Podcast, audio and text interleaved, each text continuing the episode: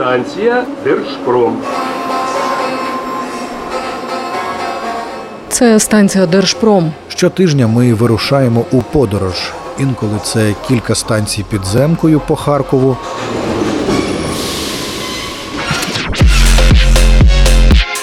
Інколи кілька годин розбитими важкою технікою дорогами фронту. Ми привозимо репортажі та історії з Харкова, Харківщини, Донеччини, Луганщини. Звідусіль, де триває зараз війна. З міст та сіл, що живуть, працюють, захищають. Допомагають, не сплять ночами, рахують ракети. Лікують, воюють, ремонтують і знову живуть.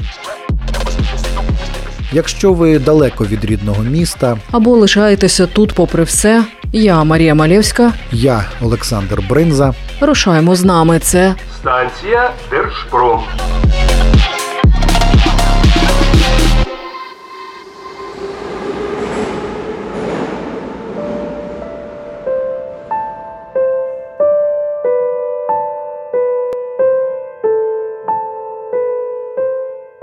Дворічна. Половина цієї громади і досі залишається під окупацією. Від самого селища вже нічого не залишилося. Тут жодної непобитої хати.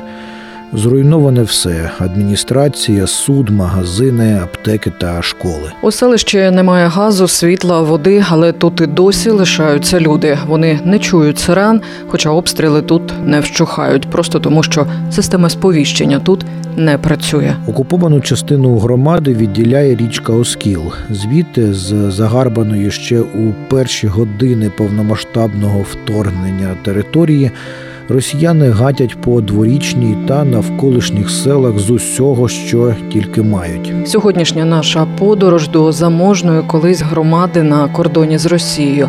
Ми розпитаємо тих, хто і досі живе у Дворічній, та побуваємо в унікальних бліндажах 40-го окремого стрілецького батальйону «Кодак», що вже понад рік тримає тут оборону. Рушаймо. Станція Держпром.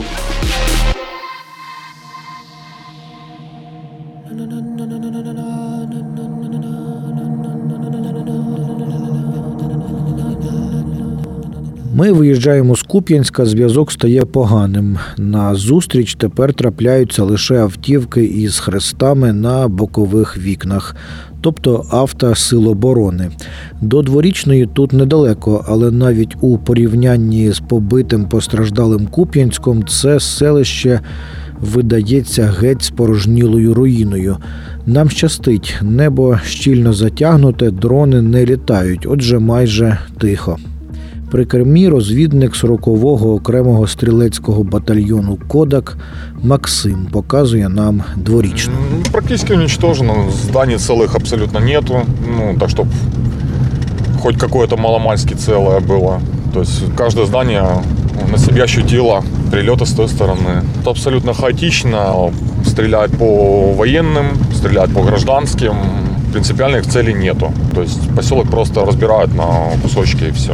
Скільки тут до противника от на околицях Дворічної, скажімо? До 300 метрів. 300-350 метрів. У будівлю Дворічанської адміністрації російська ракета влучила ще 23 лютого. Але під завалами тут і досі лежать тіла двох загиблих жінок.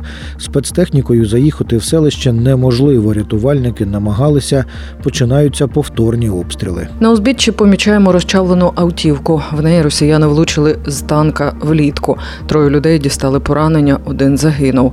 На сусідній вулиці при дорозі лежать стосом дерев'яні труни, згори чорний пакет. Поряд помічаємо двох чоловіків. Підходимо розпитати, що за труни. Як вас звати? Микола Васильович. Скільки років вам? 82-й. Чого не виїжджаєте, скажіть мені? Рідний край, дорогий. Так тут гатять страшенно. Зараз трохи втихло, трошки туди подвинули, на Куп'янськ. А то, коли як, коли стріляють, тихо-тихо, а тоді стріляють. Ховаємось, яку співаємо.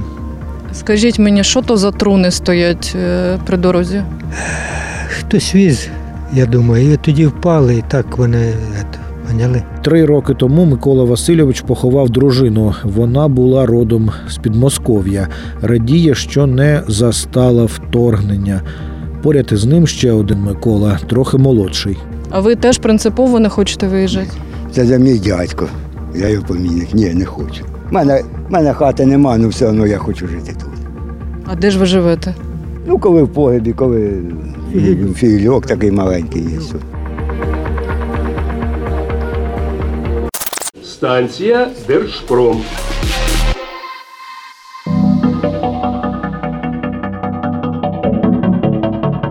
На спорожнілій вулиці заіржавілі дорогоукази. До Харкова – 138, до Валуйок – це вже Росія – 62 кілометри. До кордону значно ближче. Ми спускаємося до бліндажа оборонців, а виявляється під землею ціле містечко. Укріплення бійці вирили в лісі посеред сосен. Екскурсію проводить головний сержант роти Богдан на псевдо «Махно». Починає з кімнатки з купою карт, комп'ютерами та офісними кріслами. Це у нас, так сказати, центр прийняття рішень. Тут відбувається вся наша, так сказати, буденність нашого військового життя. Тут ми приймаємо рішення щодо оборони виведеного нам, так сказати, ділянки фронту. Сидить тут командир, черговий нашої роти, і все тут відбувається. Це з цього місця, так сказати, йде вже керування на наш ділянок фронту. І звідси ви бачите дії противника, правильно розумію? Так, бо завжди наші дрони в повітрі, плюс у нас є камери спостереження свої. Так що ми завжди в курсі, що відбувається на фронті, все ми контролюємо. Як зараз себе поводить противник? Ну, як? На даний момент на нашій ділянці противник окопується, сидить в такій дуже плотній, багатоешелоновій обороні. Саме наш участок не проявляє штурмових дій на даний час. Ну, я думаю, на наступний час теж цього не буде, тому що рельєф складки місцевості на нашій стороні, і в нас краще положення, ніж у ворога. Єдине, що зараз ворог дуже активно застосовує безпілотні літальні апарати, а також в останній час дуже помічена велика активність FPV-дронів камікадзе ворога. Працюють вони по всьому, навіть по цивільним. У нас був випадок десь буквально там тижня-два-три назад. FPV-дроном камікадзе ворог вдарив по цивільній машині. Не так уже як артилерія гатить, а більше вже безпілотні літальні апарати. Скиди з дронів і дрони камікадзе. Далі Богдан веде показати кімнати, де бійці відпочивають. Ми якийсь час йдемо підземеллям. Під ногами дошки, на стінах щільне поліетиленове покриття. Трошки хлюпає під ногами, підтаплює. Ну, дивіться, це у нас такий маленький уголочок ще з одним нашим воїном. Кіт. Да, з нашим воїном це Вася. Він у нас вже як бойовий кіт.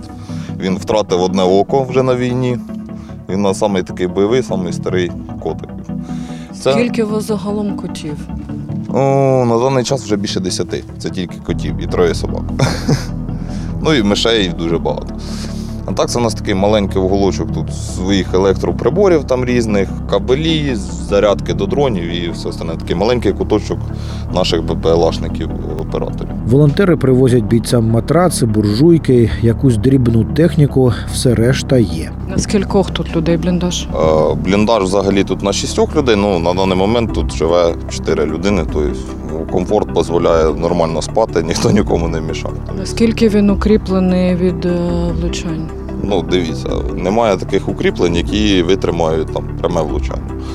Скільки б ти там не положив накатів цього брьовен, там цього всього, від прямого влучання там якогось снаряду там 120-го калібру або 152-го навряд чи спасе. Але, ну, зроблено все по технології. Тут нормально укріплено, можна спокійно спати, так я вам скажу. Тобто ми це вже перевірили на собі. Ви це все власноруч робили так, без техніки, так, без… Так. Все це вручну, лопатами. Лопатами, так. Все вручну робили. І брьовна таскали вручну. Тобто, ну, тут все, що ви бачите, все, що тут оце збудовано, це все зроблено руками наших воїнів, солдатів. Тобто це все робили вручну, самі собі робили комфорт. А якщо говорити про противника, наскільки вони там окопалися? Ну, як, дивіться, наш противник славиться тим, що вони дуже добре закопуються, дуже добре. Це прям, ну, от, кроти, я б так би сказав би, просто вони буквально, от ми ведемо спостереження цілодобово там за ворогом. От, наприклад, там ввечері ми провели аеророзвідку на там даному ділянці, там, ну, ще нічого не було. На слідуючий ранок там вже є повністю окопна лінія, вириті траншеї, вже якісь бліндажі є навіть накриті. Ну, в них більший, так сказати, ресурс людей, яким їм не шкода. І в них це якось швидше виходить копати це все. Бо в них є спеціально там обучені ці інженерні війська, які цим займаються, тільки там цими укріпленнями, копанням окопів цих. Богдан на псевдомахно з Гуляй-Поля, багатостраждального містечка на Запоріжжі, який більшість бійців в їхньому підрозділі, він прийшов до військкомату добровільно. На момент початку вторгнення я був в Польщі, працював в ресторані польської народної кухні барменом. І як тільки дізнався, що 24 лютого почалось широкомасштабне таке вторгнення, я відразу поїхав до України. 24 лютого я вже був на кордоні Шегіні. Нас, так сказати, з горем пополам пустили, тому що із-за всіх кіберських атак повністю був блокований кордон і все заповнювалося тільки вручну, без комп'ютерів. Але нас пустили, там в автобусі, окрім мене, ще було десь до 20 хлопців, які їхали на війну. З Польщі, покидавши роботу, сім'ї, їхали на війну. У грудні Богданові виповнюється 26 років. До свого дня народження він оголосив збір на FPV-дрони. В них зараз найбільша потреба. Про становище на цій ділянці фронту розповідає його побратим з Дніпропетровщини Микола. Так, безпілотники, FPV, ну, просто безліч, можна так сказати. Тобто фаза війни перейшла не на арту, а більш на безпілотні літальні апарати, зброси, скиди, камікадзе. Але штурмувати тут, на цій ділянці, вони не намагаються? Досить складно. Вони теж окапуються, також стоять в обороні. Я не скажу, що там штурмовики або якась спецура. Мобілізовані? Так. З чого здебільшого працюють і коли? Вдень, вночі чи не залежить? Час не залежить. Взагалі працюють міномети. Нещодавно почали працювати з АГС, тобто підійшли трошки ближче. Іноді працює ствольна арта і танки. Зараз гвинтокрили, якщо вилітають, то так, щоб ми їх не бачили, ми тільки чуємо. Чи погода, оця осінь, багнюка і погода, зима, що попереду, на вашому боці? Да, погода само собою, але тут дуже складна ділянка місцевості. Болота, річка, да, яка дуже буде заважати просуванню важкої техніки, навіть і легкої, яка зав'язана. А без неї йти на штурм – це самогубство. Тобто, щонайменше до весни вам має бути трошки легше? Дай Бог. Станція Держпром.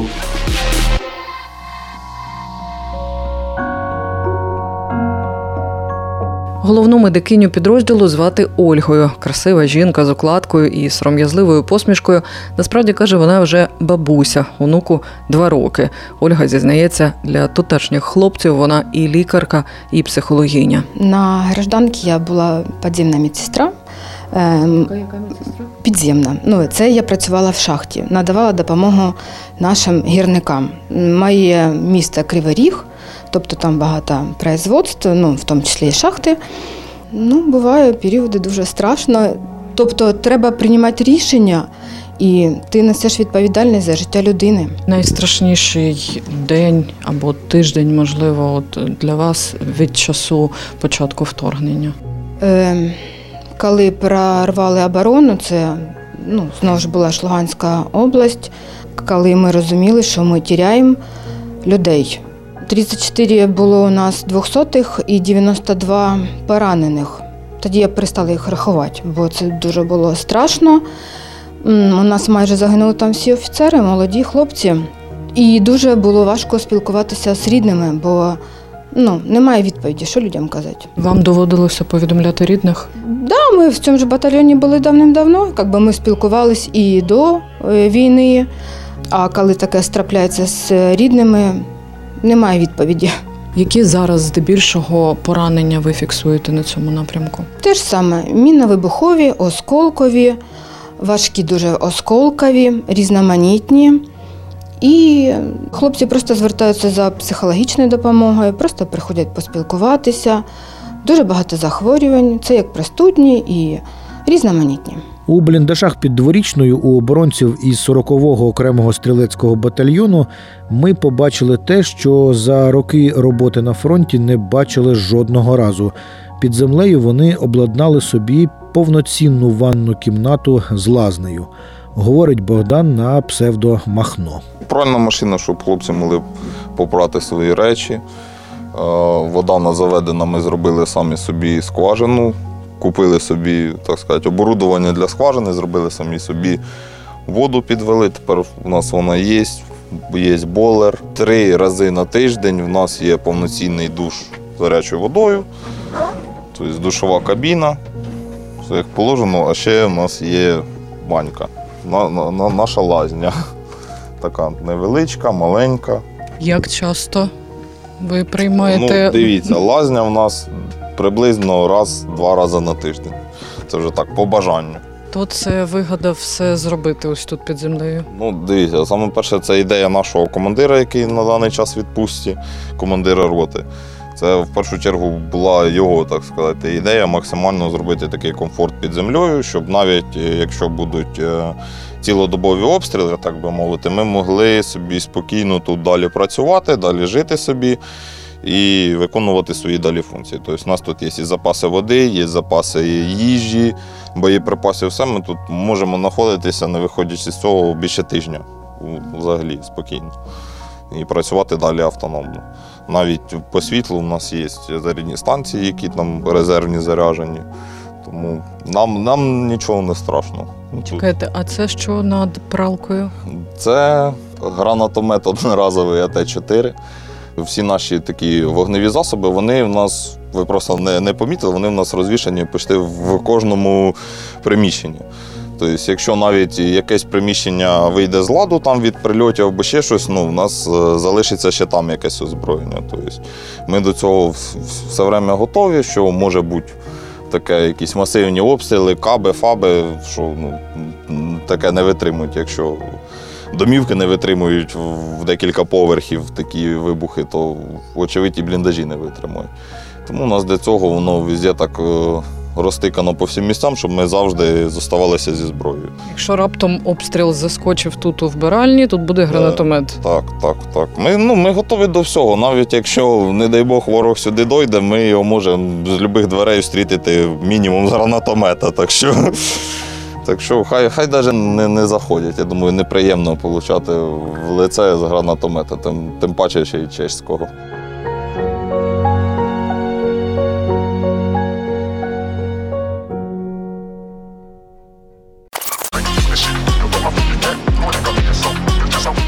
Це була сьогоднішня станція Держпром. Наступного тижня я, Марія Малевська, та я, Сашко Бринза, привеземо вам нові репортажі та історії.